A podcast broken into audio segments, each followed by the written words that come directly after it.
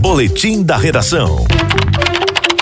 Já faz dez dias que o governo da Paraíba decidiu reduzir o valor cobrado sobre o I C M S em relação principalmente à gasolina. O governo atendeu o que foi determinado por uma legislação aprovada no Congresso Nacional e sancionada pelo presidente da República, Jair Bolsonaro. Mas passado esse período, como é que está a situação do consumidor? Como é que está a venda da gasolina na bomba? Lá onde o consumidor precisa comprar diariamente o litro que estava quase beirando sete reais ou mais em todo o estado. Da redação do Portal Mais P B, as informações com Roberto Targino.